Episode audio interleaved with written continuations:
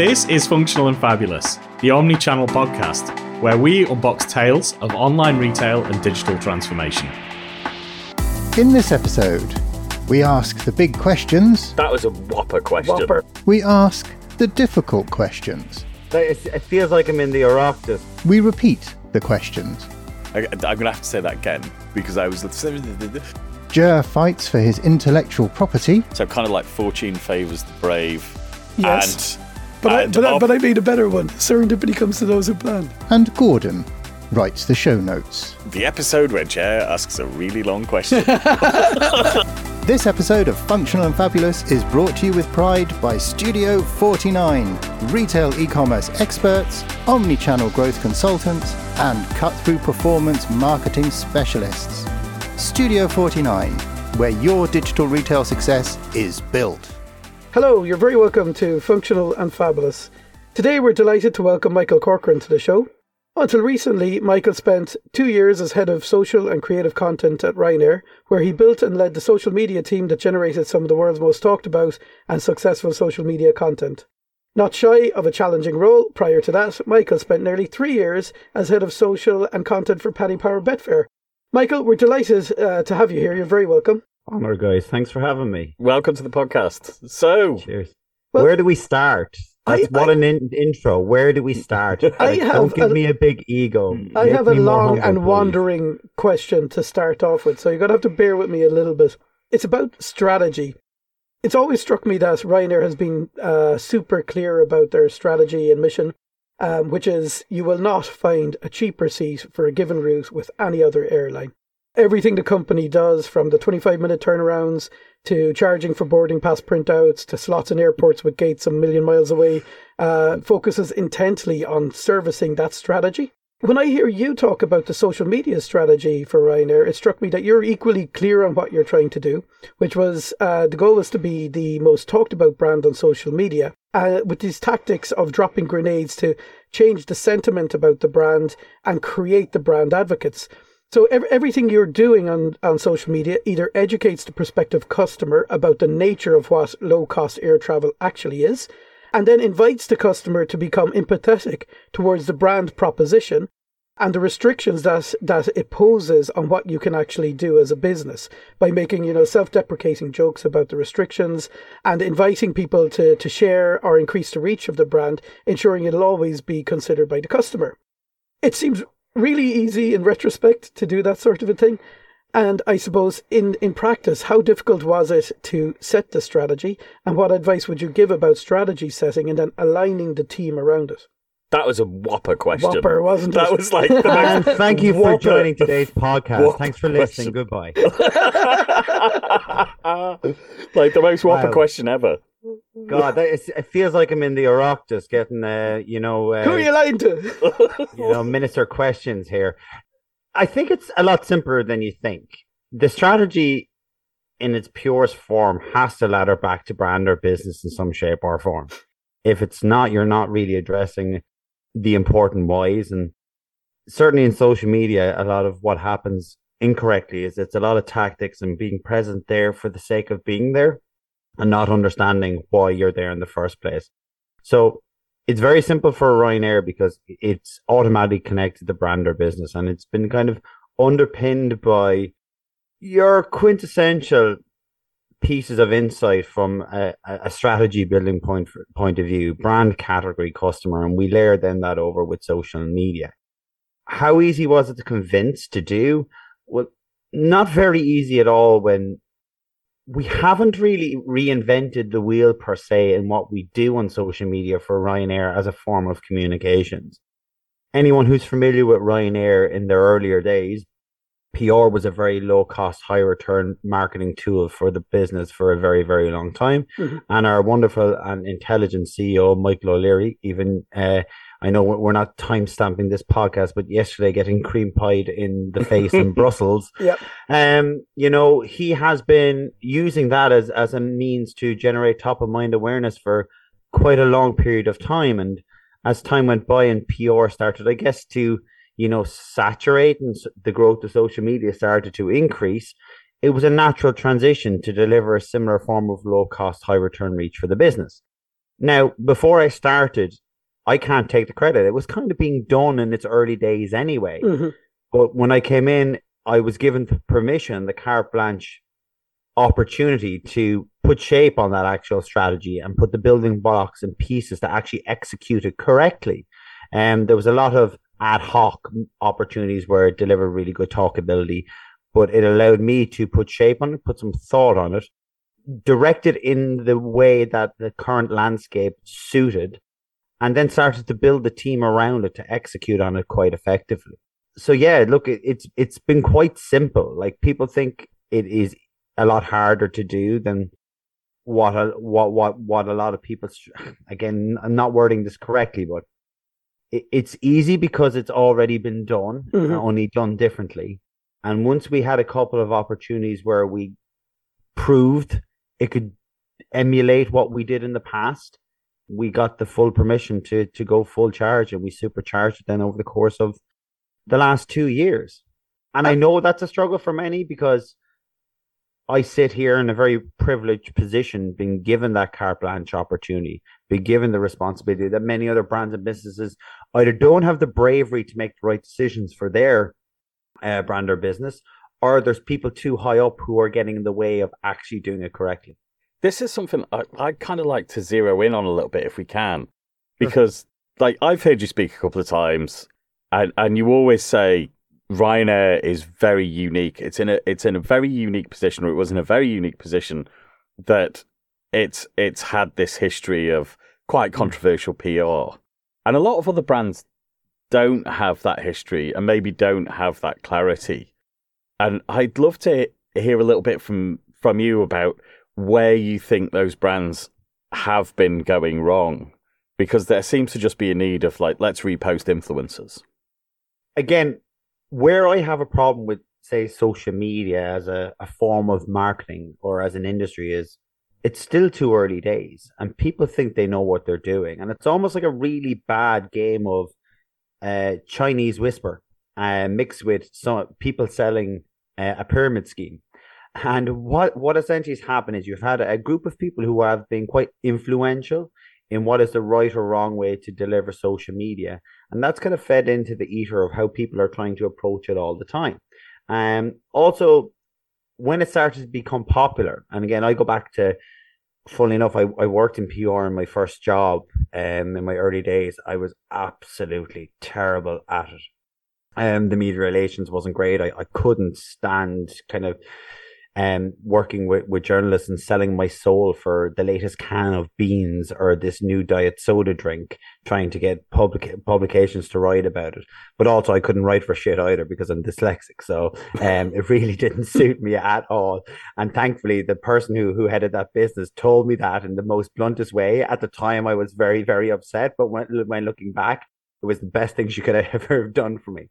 But what happened was, like in those early days, you saw advertising agencies, PR agencies, all the agencies who were service marketing uh, companies saw social as this big new shiny holy grail, and the only solution to them to grow in that space and generate more business is to make content or to manage content, and content and management of content equals money inevitably happened and what grew and grew and grew was that in order to make more money in the industry we make more content and the recommendation was always volume in organic rather than really looking back and taking a step back and thinking what is my problem? What is my opportunity? Where can social actually deliver some sort of impact? And focus on that in eh, and make a strategic informed decision to do what's right for the brand or business now on the platforms based on so many variables and and take it forward the problem has been is we created this big echo chamber of volume of content frequency and organic and we've just all done the same thing in the same way and it's created this big corporate vanilla sea of sameness that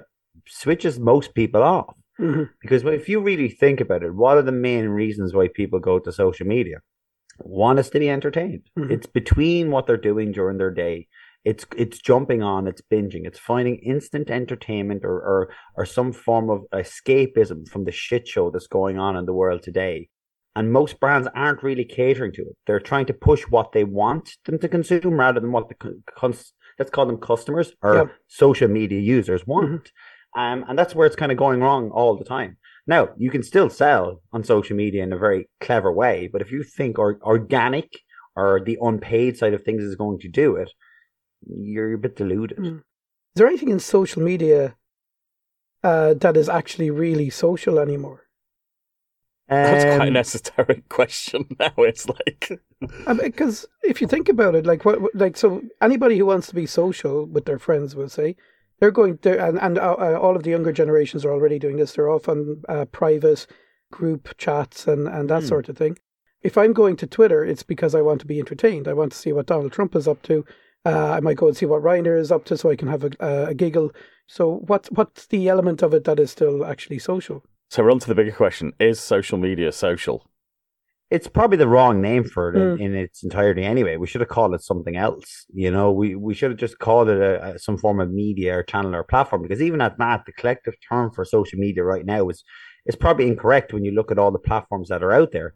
Even TikTok. TikTok don't consider themselves to be a social media platform. They're an entertainment channel. They're a media channel. Yeah, And that's what yeah. they're trying to Mm. push rather than social. But Of course. it is a very good point, and it's like the generational changes. The Instagram era kind of ruined social media. This fake filtered nature of what's happening, Mm. the perfect you rather than the real you, and Gen Zs absolutely detest that. They want honesty. They want realism. They want to see you live and breed your traumas uh, on the internet because that's being honest, and it's almost a form of dark humor entertainment that Mm. they get from it. But they don't go there to try and be something they're not. They are also the behaviors they're using a lot of, as you said, dark social media messaging channels or dark platforms to message rather than public because I don't know, it's just a generational shift that it's how they engage. It's just a culture change. But as a collective, yeah, look, I, I social media is not really a social place. I think we all just ate into the Kool-Aid of the Zuckerbergs of the world when it was introduced, you know, back what, 15 years ago. Yep. Um, and it's carried on ever since. Uh, it's probably a really bad name for it. Yeah, because in rea- in reality, I um, I know that you know you're not really counting followers. I mean, followers it's it's it's a good metric. It's useful to have as a, like, but it's a bit of a vanity metric. You're looking to get reach, and your reach is going to be determined on how entertaining you are, really. Um, because then it's going the product or the the the content you produce is going to be shared. So like in the olden days, followers was a good indication because you were offered, and it's kind of like this life cycle of social media platforms. When they Mm. start, you got loads of free reach, you get loads of followings, you'll reach as many of those people as possible. They then they invite brands and businesses to come in, and they say, "Oh, here, this is a rich space for a free audience for you to actually re- reach your customers." And then they'll get to a point where there's so many brands or businesses, or whether that platform now has the advertising tech built in the background. Now we're going to start offering you ads and penalizing you that reach so you can spend more. And now the bro platform is broken for when it comes to an organic play. And now they're trying to generate advertising and they have this big, rich, active audience for you to reach at a cost. But yeah, for me, followers is not, and followers should never be. Like in the olden times, it was, and it's again, there's outdated metrics and things. If if you were to ask me what is the most important metric for any brand or business using these platforms to to actually get value from its reach and its reach only. You know, everything else is irrelevant. Like engagement is probably one of the most overfluffed metric used on it because you know that doesn't take into account positive or negative and hmm. any social media technical solution or tool out there trying to tell you that they know how to break that down is also talking bullshit because you can't now maybe this might change with AI. I don't know, and I again I, I might eat my words in the future, but you know, sentiment and, and culture and, and tone can't be picked up at a lot of these platforms, and you can't determine. But also, take Ryanair for example. If we were to measure engagement rate as a sign of success, we would probably be saying we're the, the again the best plat- uh, the best brand on the internet. Mhm. But probably that engagement rate is inflated by more negative comments than positive comments, more Yeah. customer queries than anything Yeah. else, and the whole thing becomes flawed and skewed. mhm. Plus, you don't really have access to all that information to test it properly yeah, anyway. you could you could you could pull a bit of a Suella Braverman. I saw you were talking about her on Twitter recently, and you can say, well, whatever about the actual numbers, it is record breaking engagement. Uh, yeah, of course. Again, sp- you, you can spin it whatever way you want, but like for me, it's reach, and then it, it depends on the objective or the use of the platform as well. Like if you're going paid first, which most brands should really be doing, and not doing organic and wasting time, energy, and budget, and um, now you're starting to look at conversion metrics. You know, when it comes to running DR campaigns or conversion campaigns, and then from brand side of things, uplift studies, which Mm. you can get with paid media campaigns that are very, very effective measurement tool as well. So you actually have you shifted the dial in any shape or form, or are you just buying eyeballs of people and and getting an impression for something somebody may not have even watched in the first place? And- But when it comes to the Yeah. follower thing, it has changed recently because we would have been reliant on the follower interacting with that piece of content to push it to other humans on the internet Mhm. um, eh, for us to get more reach. But since TikTok's algorithms have been very fortuitous, where discovery and explore is an important part of what they do, a lot of your content gets pushed beyond your follower base immediately, and it gets an opportunity to win if it meets the threshold of whatever the algorithm is. And again, if anybody tries to tell you any algorithm hack or how it works, they're completely again talking through their bloody arse. What you need to know is it probably needs to reach a certain amount of people have a certain level of engagement at a certain amount of pace to let this machine say, oh, this looks like something somebody likes and enjoys. It's similar to another topic some other human enjoys. We're now going to push this further and further Yeah. and get more reach.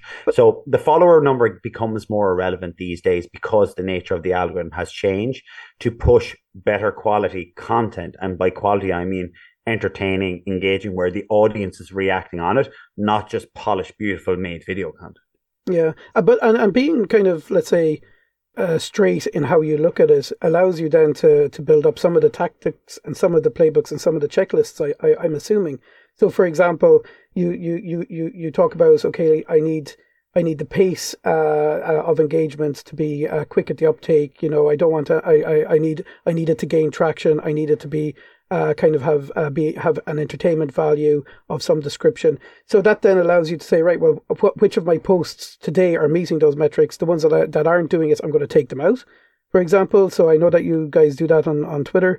So you have that ability to kind of build up, a, let's say, a, a playbook and a checklist for, on a on a post by post basis. So I presume that you you uh, in in Ryanair, and this is one of the things that I that I'm I'm kind of interested in, is when you're trying to align the team you know, just saying, you know, like our strategy is to be the most, uh, the, the world's most uh, talked about brand. You need to then say, and these, the, these are the parameters we're going to operate within.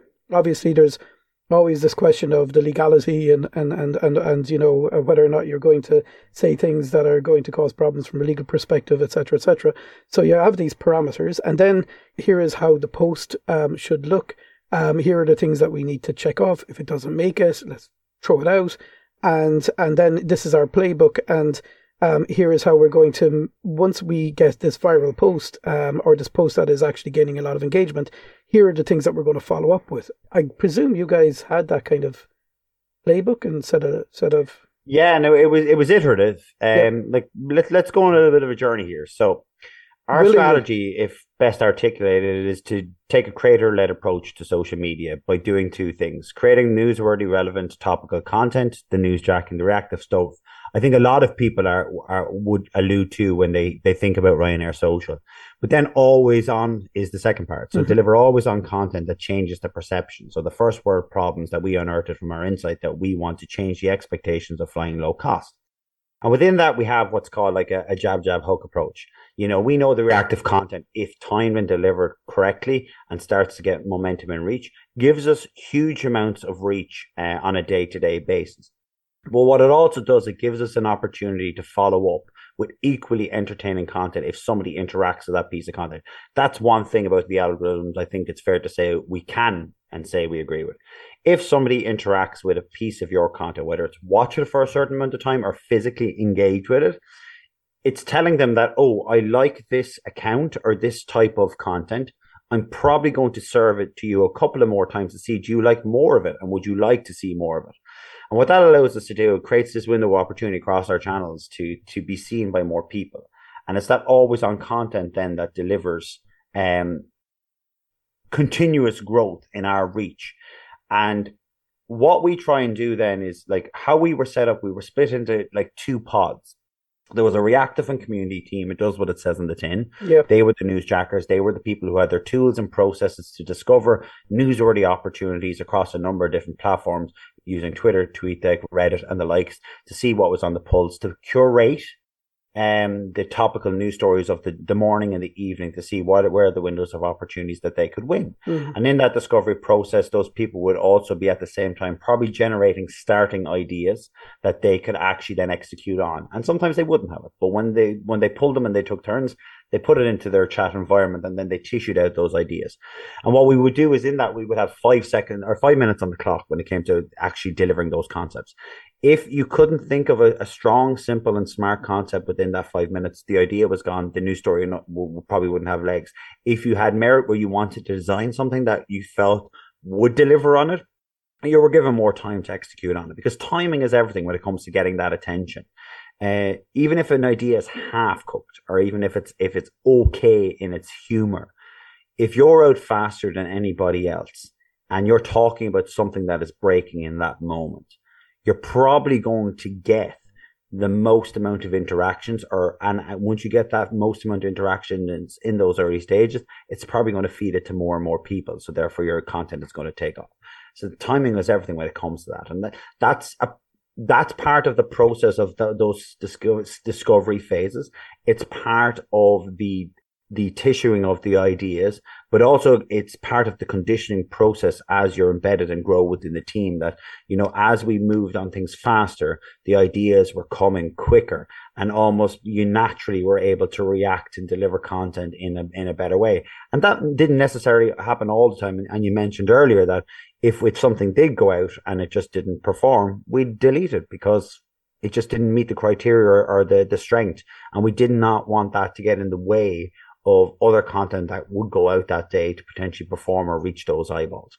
So, so you had Then the, on the other side, Yep. you've got always on. Mhm. So the method and the processes is much more different there. So from an always on point of view, that's a little bit more thought out than uh, you know quickly curated uh, of what's happening in the world. That was really focused on the pain points or the first world problems of travel and traveling low cost. That we could shift the mindset, explain or educate in an equally entertaining way, Mhm. taking a very similar design approach to it, which is quite lo-fi, unpolished, the anti-corporate, let's call it, um, and deliver that in advance. And Yeah. the process there for us was all about getting uh, a week's worth of content. There was no science to this of how much it was. We all we wanted to do was commit to a threshold or a volume of content that we knew that part of the team could deliver on a week to week basis and deliver that consistently every day of the week. And how we figured that out again, similar, we looked at trending sounds, we looked at the, the pain points, the, the consistent first word things that people were talking about that we could then recreate entertaining content off the back of it. The team would produce that one week in advance, and then we would then run it as as scheduled um, between the reactive things that happen during the day. So as that happened, that cocktail of jab jab hook, that reactive content plus that always on content, Yeah. worked together, created this system of volume, volume, volume, and allowed us to reach scales of content that probably people are impressed with and don't understand how we get there. Um, and I can even t- t- talk to you a little bit about always on and how we got to even a smarter way of doing that as well. yeah. What is the smarter way of getting to the always on? So there's this again. This goes back to my point earlier over that you know the success or what people thought was the best way to do content was volume, volume, volume, Mhm. and that is to an extent. But for the vast majority of people, there's only so much time, resource, and budget you have to max out on that every time. And if you're relying on agencies to do that, it's going to cost you an arm and a leg. So the point earlier I made was this is a, this little bit of an echo chamber that you know volume and making content was the holy grail of doing the best work, and there was an attitude for a long time that when you made something and posted it on the internet, it's done. It can never use it again. Now you imagine going to a creative agency or a brand and telling them, uh, "We need to make a TV ad. It's going to cost you a quarter of a million uh, euro. Uh, we're going to put it on TV, but we're only going to publish it once, and it's done." It has no value anymore. Um, it's run its course. Mhm. You tell them that no, that's stupid. You know, you run your TV spot numbers of times to reach as many people as possible, and also deliver recall. You know, um, so people can actually remember Yeah. the message or remember the creative that you delivered in order for them to think of you Mhm. um, and be top of mind, the, the basics of marketing. But for so long, people think, and they still do, that once I create one piece of content and publish it, it's done. I can never use it again. So for me, that was absolute bullshit. And I wanted to create an environment where we were reusing the best content. Because when you publish it once, you're only going to reach a certain amount of people. You don't reach everyone. And when you publish it a second time, you might reach some of those users again, those high engaged users on, on your platforms, but you're probably going to reach 90% plus of new people again. Yeah. So what we did was, again, it wasn't science. It was all about we have four members of the team who are dedicated to this. How much content can they produce on a week to week basis without going into overdrive? So we set a benchmark of, right, we, we need to deliver, say, 10 pieces of video content that can be published across multiple channels and 10 pieces of static new creative. One week in advance every week. And we started to build that system. Now that took forever to get to because they weren't used to doing it in advance. They weren't used to working together. They weren't used to figuring this out of concepting, executing, having fully planned with copy uh, on a plan, Mhm. finalized the week in advance. And that took time to train and train, but we eventually got to that threshold of, of 10. Then what we did is as that content was being published, we were looking at which stuff was being stickier, what was resonating more, uh, what was reaching more people and we set a benchmark again, not a science. We started just to see how mu- how much people were reaching at first, and it was modest enough. It was 60, 70,000 views. Again, modest for Ryanair. Yeah. If anybody else said, "Oh, I'm getting 60, 70,000 views on one published video," they bite your hand off. but what we were doing was we were trying to set a threshold. Okay, this is good. People like this, so we started to create what was called a banger bank. So what the banger bank was is if any piece of video content reached 100,000 views, we store that in our bank to reuse for another day. Anything else that didn't, we parked for now. We did still look at it, see could we have made it better? Any learnings we could work on to improve that idea the next time, and we go again. And essentially, what we did was over the course of months, we built that banger bank of the best performing content of those, say, 10 videos or static means every week uh, that hit 100,000 views, and we worked it back into the content planning cycle. So what we got to eventually was we had about 150 or more really good quality videos that were sticky already that we started to cycle into the mix.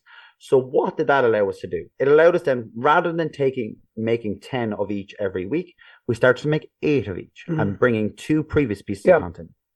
And we started to move that cycle along where we got to 6. Yep. Then we got to 4 mm-hmm. And now we're only focusing on making four pieces of really quality, well thought out pieces of content mm. every week, and we're cycling the content time and time again. Great. Now, I, I love the way you. I love the way you say that's. Uh, this is not a science. That sounds very it's, scientific to me. It's quite. it, it, it is quite scientific. I very practical. very uh, intent, like high intent in what you're doing there. Practical yeah. question. Mm. So. I, I can imagine people are listening to this going, right, okay, yeah, we should actually, we do make good stuff that we could re- reuse. So in, in practical terms, if you think about the Instagram wall, how how would you repost that content? Would would a piece of content appear multiple times? Would it would you delete the original and repost the new? How how did you even manage that? this is another bit of a behavior thing that um we all need to get over, um, especially marketeers. The only people who probably go to your, your wall or your newsfeed to look at that content is people who work in social media. Most other Mm. people, their behavior on the platforms is not to go to the channel because they're really in good the point. feed. Yeah. hmm You know, so they don't care about that. So the, again, take his news story. They might see the same news story, the same video of um, let's take O- uh, Michael O'Leary getting cream pie in the face, which was all over the internet yesterday. It's appearing between other pieces of content, whether it's in the story format or the upswipes format of, of, of Instagram and all channels. They don't care. They don't consume the content in that way unless they're they're purposefully going to do it in a passive way. And most times that's social media people, or that's a behavior that's similar to YouTube. Now, Instagram of the past tried to do that with how they tried to build the platform to compete with YouTube, but the vast majority of people do not go to the your channel to do it. So again, these are things we do, we didn't care about. There was things like your highlights on Instagram.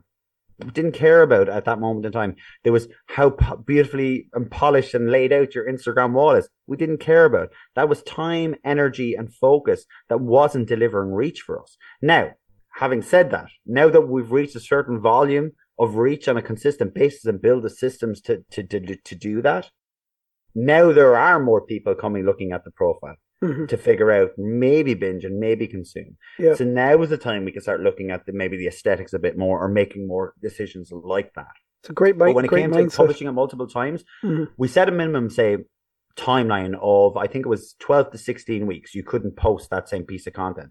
So in that poor theory, it was probably enough time for whoever was whoever saw that piece of content the first time to maybe not see it again. And even if they did, and we did see, we did see one or two people, and I'm talking one or two people in the comment sections.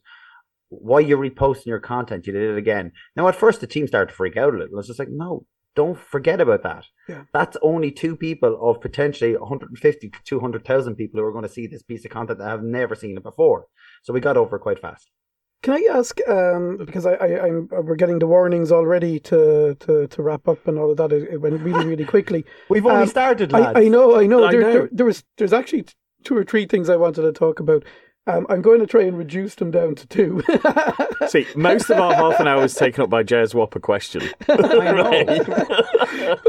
um, you can take your pick. Uh, but one area is community, um, and you know. The, the, the, uh, we, we talked a little bit about this the, the challenge of having built up a community on a particular platform. What can you then do with it? How, is, how portable is it? What, what what are the opportunities for the future? Um, especially in the world of Elon Musk um, who might whip an entire community out from under you. Um, and then the other the other one is the building of the team. Um, because there is no doubt but you built uh, an incredible team. And when you, we talk when you're talking about the team there I mean I think it might even surprise some people you know it's not a huge team it's it's what is it eight people Eight people, yeah. Eight people, yeah. So, um, dealer's choice, community or team. We'll try to do both. Okay, go. Um, the, I, when we, we're talking about community, to me is there's community is probably the biggest, one of the biggest things we all need to be focused on about the social media of next and the future. Like for us, it's a reach play right now, but because we've cultivated such a big audience that if that channel gets switched off overnight, we don't own that audience. Mhm. You know, and you've put in such time, effort, and energy into building that audience and that reach. And this kind of contradicts the whole follower thing, but nonetheless, we still have over 10 point something million followers. But we reach people even without them out following us on a, on a large scale. And if the lights go off, all that investment, yes, we, we can quantify it as we've delivered reach, but there's a value to potentially building communities on the platforms that other brands may need to, to, to have as part of their strategy because that's what they're trying to do, or that might be the objective of what they're trying to do. And to me, is like I'm concerned that if we walk away and it's switched off, we lose that audience. So it's good to see right now that people are thinking about it, and platforms like Meta, who are building threads, um, are now allowing you to build a subscriber base. Predominantly, I think is going to be built from email and take that wherever you want to go. So when we talk about that, is that something that's keeping not keep me up at night, but it's making me think about okay, if we garner and build these communities of people, we need to try and make sure that they can carry and come with us on the journey wherever that may be next. If there's an apocalypse of of social media channels, or even take Gen Alphas. Gen Alphas aren't even that heavy publicly, and this is the next generation that mm-hmm. are coming. They're turning into teens, I think, next year. The other area, like community, again, again, another light bulb moment I was looking at was the next big social media app. People are thinking it's Threads. To me, it could be CapCut. And CapCut, for example, is, is a TikTok owned video creation tool, but it's not, it's more. They've literally integrated the search functionalities of TikTok and the trending sounds in, um, functionality of TikTok into CapCut. They also have follower functionality, community commenting, DMs. And why I think it's interesting, especially for the next generation on top of the community side of things, is most people or kids that are wanting to be on social media at the moment are not being allowed by their parents, especially TikTok, because of again they're too young and it's safety concerns. But they are giving them access to CapCut on their tablets with access to the internet, where they're essentially being and doing what they're doing, what they could be doing on TikTok in a more darker environment. And CapCut is in I think the top five or six most downloaded apps already on the internet. And if natively these younger generations are already starting to engage Mm. and build communities and followings within this app, surely that's going to explode because because they're native, it's Yeah. going to become second nature to them as a as an actual platform. Um, and as they move to TikTok, it's going to work as two really incredible places for people to tap into. that's a random thought built onto it. There, so there's a bit of an extra you at no cost.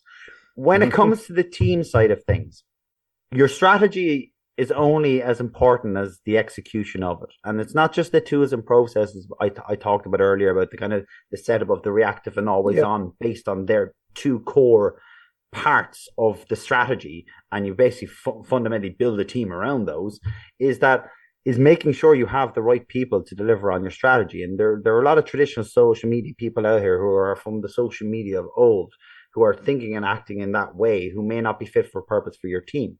So I found it incredibly important building the one for Ryanair that I, I, I, I try to identify people who could actually execute on the strategy in the way we needed. We needed creators, but we also needed social media professionals. Essentially, building that team, I, I headhunted. I didn't look in the normal place. And again, I, I said this at a talk before when somebody asked, Where do you find your team?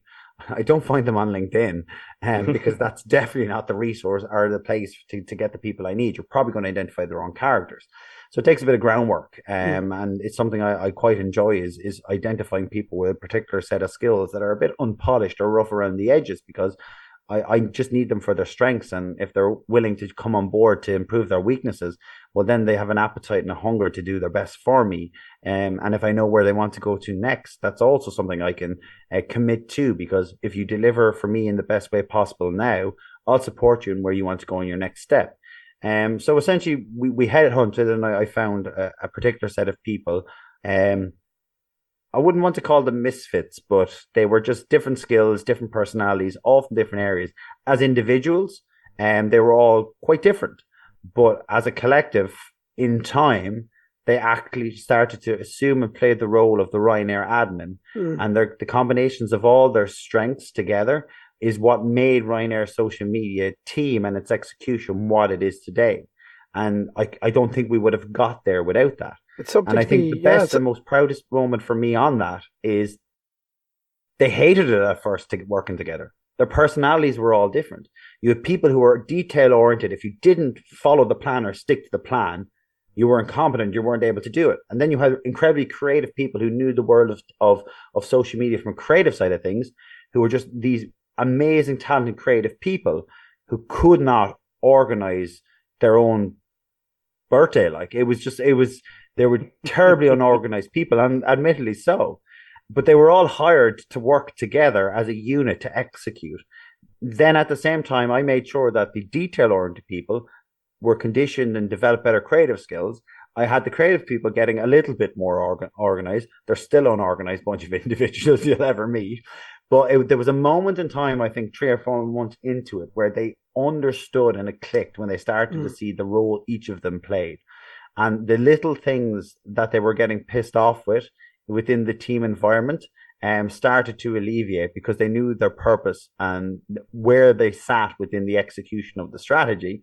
And it just started then to go big, big, big, big, big from It's, there. it's definitely Um, something to be very proud of. I mean, the, the building of a team like that again, it's not a not an easy thing to do. And I just want to ask you, Michael. Um, and I'm sorry, I know I'm taking all the questions. so beyond Ryanair, because that's where we are now. What's next for Michael Corcoran?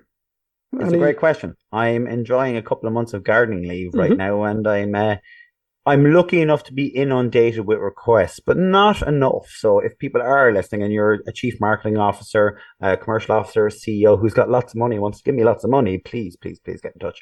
Um, I I'm looking a, a lot of people from the calls I've had, and I've been very lucky to talk to some amazing people over the last couple of months who have seen what I've done at Ryanair, um, and not just the executional side of things. They've come to a talk, they've listened to a podcast, and hopefully they'll listen to this too.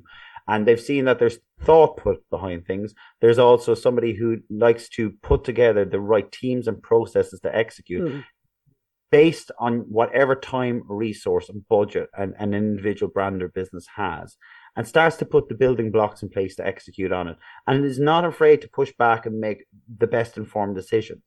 So, with the calls that I'm having, the conversation, they're all screaming at me to go consulting. So, it very may well be the route I take. Um, but I need to probably get somebody to hold my hand because when I talk about those team people earlier, Mhm. you've got the great creative people on one side and the detail orientated.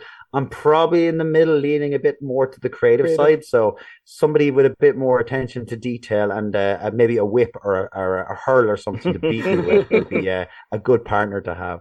Well, you heard it here first. So if that consultancy pops up, I think we're going to claim that we broke that news, whether we did or we didn't. Right? You can take it and, and send it to the masses. Get me on Sky News and throw a cream pie in my face as well. Excellent. We'll see what we can do because it's all about reach, and that's my takeaway. Michael, thank you so much for that. I've I'm sitting here and like my head's spinning of Good. all the, all of the things that I'm going to take away and take inspiration from, which is Gordon code for steal and apply. so Steal with pride. There's nothing wrong with that. Most intelligent people steal with pride. so thank you very much for joining us. Thanks very Thanks much, having me, Michael. guys. Take care. Je- Ger's sitting on his cable. It's an unusual. He's wrapped around his chair. Which is what he likes to call it. my cable still attached to things. um, okay. Come on, Madonna. Uh, Um, How are we now? Yeah. Excuse me. So, what did we learn today? What did I learn? What did you learn? What did I learn? Well, I, I learned one thing. Uh, Michael Corcoran is either very, very modest or very self deprecating. Um, I think this idea, I, I- I really liked the, well, it's not science. But if we set a threshold of 60% um, and we bang out uh, 80,000 uh, views uh, and we, we arrange that it doesn't reschedule for four months and then we do this, you're like, well, it sounds very scientific. that does sound me." like a science Yeah, bit, yeah, doesn't that's, it? That's good. There's quite a lot of technique in that. Well, I think like measurement. Yeah. Uh, so it's like here's here's the objective. Here are the measures. What happened when we executed against those measures? Did we hit them? Didn't we? Shall we make some changes? Yeah. So we've got some variables. Mm. Change those variables. See if it works. Sounds Yeah. quite sciencey to me. yeah. Test and learn uh, in a live environment. The other thing was the the jab jab right hook uh, approach that he takes, um, and this idea of the reactive and always on, and those two approaches. Uh, so there, there, there are the two teams that are set up to do this. Um, and those two approaches kind of combine together, and it takes, in my opinion, it takes quite a bit of planning and quite a bit of laying the groundwork to get all of that working so that it seems on the front end incredibly whimsical and oh we're reacting to what's happening and and uh, you know oh this just came up. But in reality it's always servicing the proposition and the strategy that uh, that he has put in place for the business. Which I really enjoyed because actually he made strategy quite simple, which is as it should It be should be, and yeah. easy to understand. So they have their core messages that they're trying to deliver, Mhm. and the bit that he then layered in that I think was particularly useful was this idea that the most important metric is reach. And back to our question of is social media really social? mm, yeah Really, it's a reach channel, yeah and and that's how the channel is to be viewed. yeah And the message that you're trying to land has to be consistent. It has to be repetitive, and then you're going to start seeing results driven through to the rest of the business. And and my little brain's going, oh, I can think of a couple of ways that I can now use that mm, in some of the work that I'm doing to actually make some of the activity better Yeah. through through simplifying it and then adding a science bit. but it's just being being clear on what it is that you're doing. You're not really trying to be social, make friends, etc. You're you know you're trying to hit reach. How do we hit reach by being by producing something that is shareable, you know, talk worthy, entertaining, uh, and then um, how do we identify when we've actually hit that reach? It's because we've got some momentum early, people are reacting to it quickly, you know. So there's there's quite a bit there under the hood um, uh, that that we were able to to to tap into. The ad Uh, analogy is great as well. Mm. This whole like you can use a piece of content more than once, and the fact when he spells it out, like you wouldn't make an ad and then just show that once, Yeah.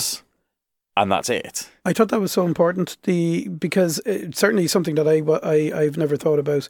You know, um, even as we were you know preparing for this episode, I went to the Ryanair site. You know, there was four or five different posts um, in one day about the cream pie that uh, that uh, Michael O'Leary got in the face, and um, you know, you're kind of looking at it going, why are they? They're, they're basically reposting this, but of course they are because people are sharing it, people are talking about it, and not everybody is going to their actual uh, profile and checking to see how many times they posted about it. The magic of the for you page Yeah. of extending the reach beyond your followers. So the question is, did Michael O'Leary pay the people to cream pie him? I wonder, because I, it doesn't matter. It doesn't matter whether he did or he didn't. I like. I did he pay them? Didn't he pay No, he them? didn't. No, he did didn't. It, did he get all over the news? If he didn't pay them, was he insanely, insanely witty? But is it a great? yeah. That's what he's always done. I used to love the Ryanair press ads Mm. and the Ryanair PR. And really, what Michael's done there, Corcoran, not. O- O'Leary, is work on the translation of that into these new media mechanisms to make them relevant for today. Whereas Yeah. the newspaper would have been relevant when Ryanair first kind of rose to prominence in the like early 2000s. Yeah. One of the things I like as well is the they kind of turn the challenges that the business has into a thing that injects creativity into what they're doing. So, you know, what it, like the challenges in order for it to be incredibly cheap, uh, they can't you can't print the boarding passes, you can't um, you know some of your some of your options in terms of how you fly are taken away from you. Uh, you can't take a lot of stuff with you when you go, etc., etc. They have a post on Twitter at the moment, and it's a photograph of um, a fashion show. Um, there's a guy wearing a jacket, and the jacket has like a hundred pockets in it. and the Ryanair post says, "Don't even think about it." I love that. and you know we all, we all do. But like when you're looking at that post, you start to feel empathy empathy for the brand. You kind of think, oh, that's a nice. You know, they know themselves that it's that they're restricting my option to take a load of stuff on board. You get a little bit more ready to defend them, and you start to see people defending Ryanair and kind of saying to other people on Twitter, you know, well, it's a it's a really cheap seat. What do you expect? I mean, what else do you want? You know, when you're buying a cheap seat, you can you can you can add so many other things on. You can buy your own Pringles, you can buy your own Coke. Do you really want to get uh, a more expensive seat, but you get the Pringles for free? Well, know? exactly. It's. I have always argued, controversially, with with a lot of people who particularly work in marketing communications and marketing, that Ryanair has always been a great brand. I don't think it's always been a particularly pretty brand or a particularly aesthetically appealing brand. However, if you look at those core brand metrics that Ryanair's already always had, they have like very much great um, reach and awareness and recall, and they've also got real clarity on what they stand for. It's always been about cheap seats, Yeah. and it's been about cheap seats for like twenty odd years or however long Ryanair's been been particularly prominent on the, on this model. And for me, that's what makes a great brand is that people know about it, people understand what it stands for, and then people decide whether or not it's for them. And I wonder when a brand, because for me, it's a because they're so clear on it. It's it's almost like um, it's something that you can believe in. It's undeniably strong, and I wonder how important that is for when you're when you're trying to push the edge. Um, you're trying to get as close to the line as possible, and you need to have belief that the one thing that you're building your proposition or you're building your your message on is completely true you know like sometimes you, you have you have brands where you're trying to be something that you're not and you can tell you can tell that the the marketing around it is a little bit like yeah do we a bit of a stretch.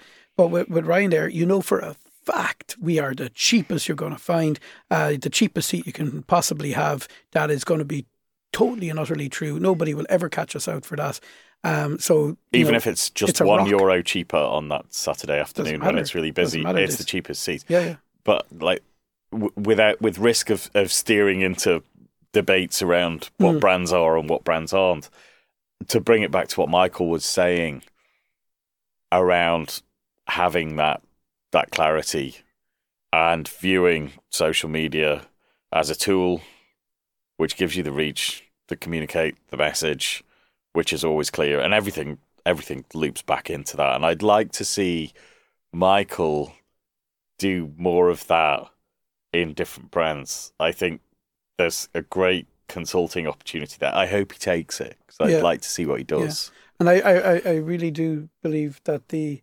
serendipity comes to those who plan for it. and it is, you know, if you built your plan and you're allowing yourself to be to iterate on that plan and you have some license around what you're doing and you're ready to be flexible, when the luck happens in inverted commas, you know, it's it's you're ready there to ex- to to receive it. So kind of like fortune favors the brave. Yes. And But I, but, I, but I made a better one. Serendipity comes to those who plan. Exactly. Fortune favors. Uh, you didn't let me finish. Go on. I was going to say fortune favors the brave, and serendipity comes to. I, I'm going to have to say that again because I was. fortune favors the brave, and serendipity comes to those who plan. Exactly. Uh, Is that like the the title for this episode now? That is, yeah. Or should we just be like the episode where Ger asks a really long question? Okay, so I think uh, I think that's a wrap, Gordon. It's been a pleasure, Oh, Uh, loved every second as ever. Thank you very much. and thanks everybody who's listened in today. You've been listening to Functional and Fabulous with Jared Keohan and Gordon Newman. If you'd like to know more about the podcast or about Studio 49 and Omnichannel stories, please go to functionalandfabulous.ie. Our sound engineer was Elaine Smith, and the show was produced by Roger Overall.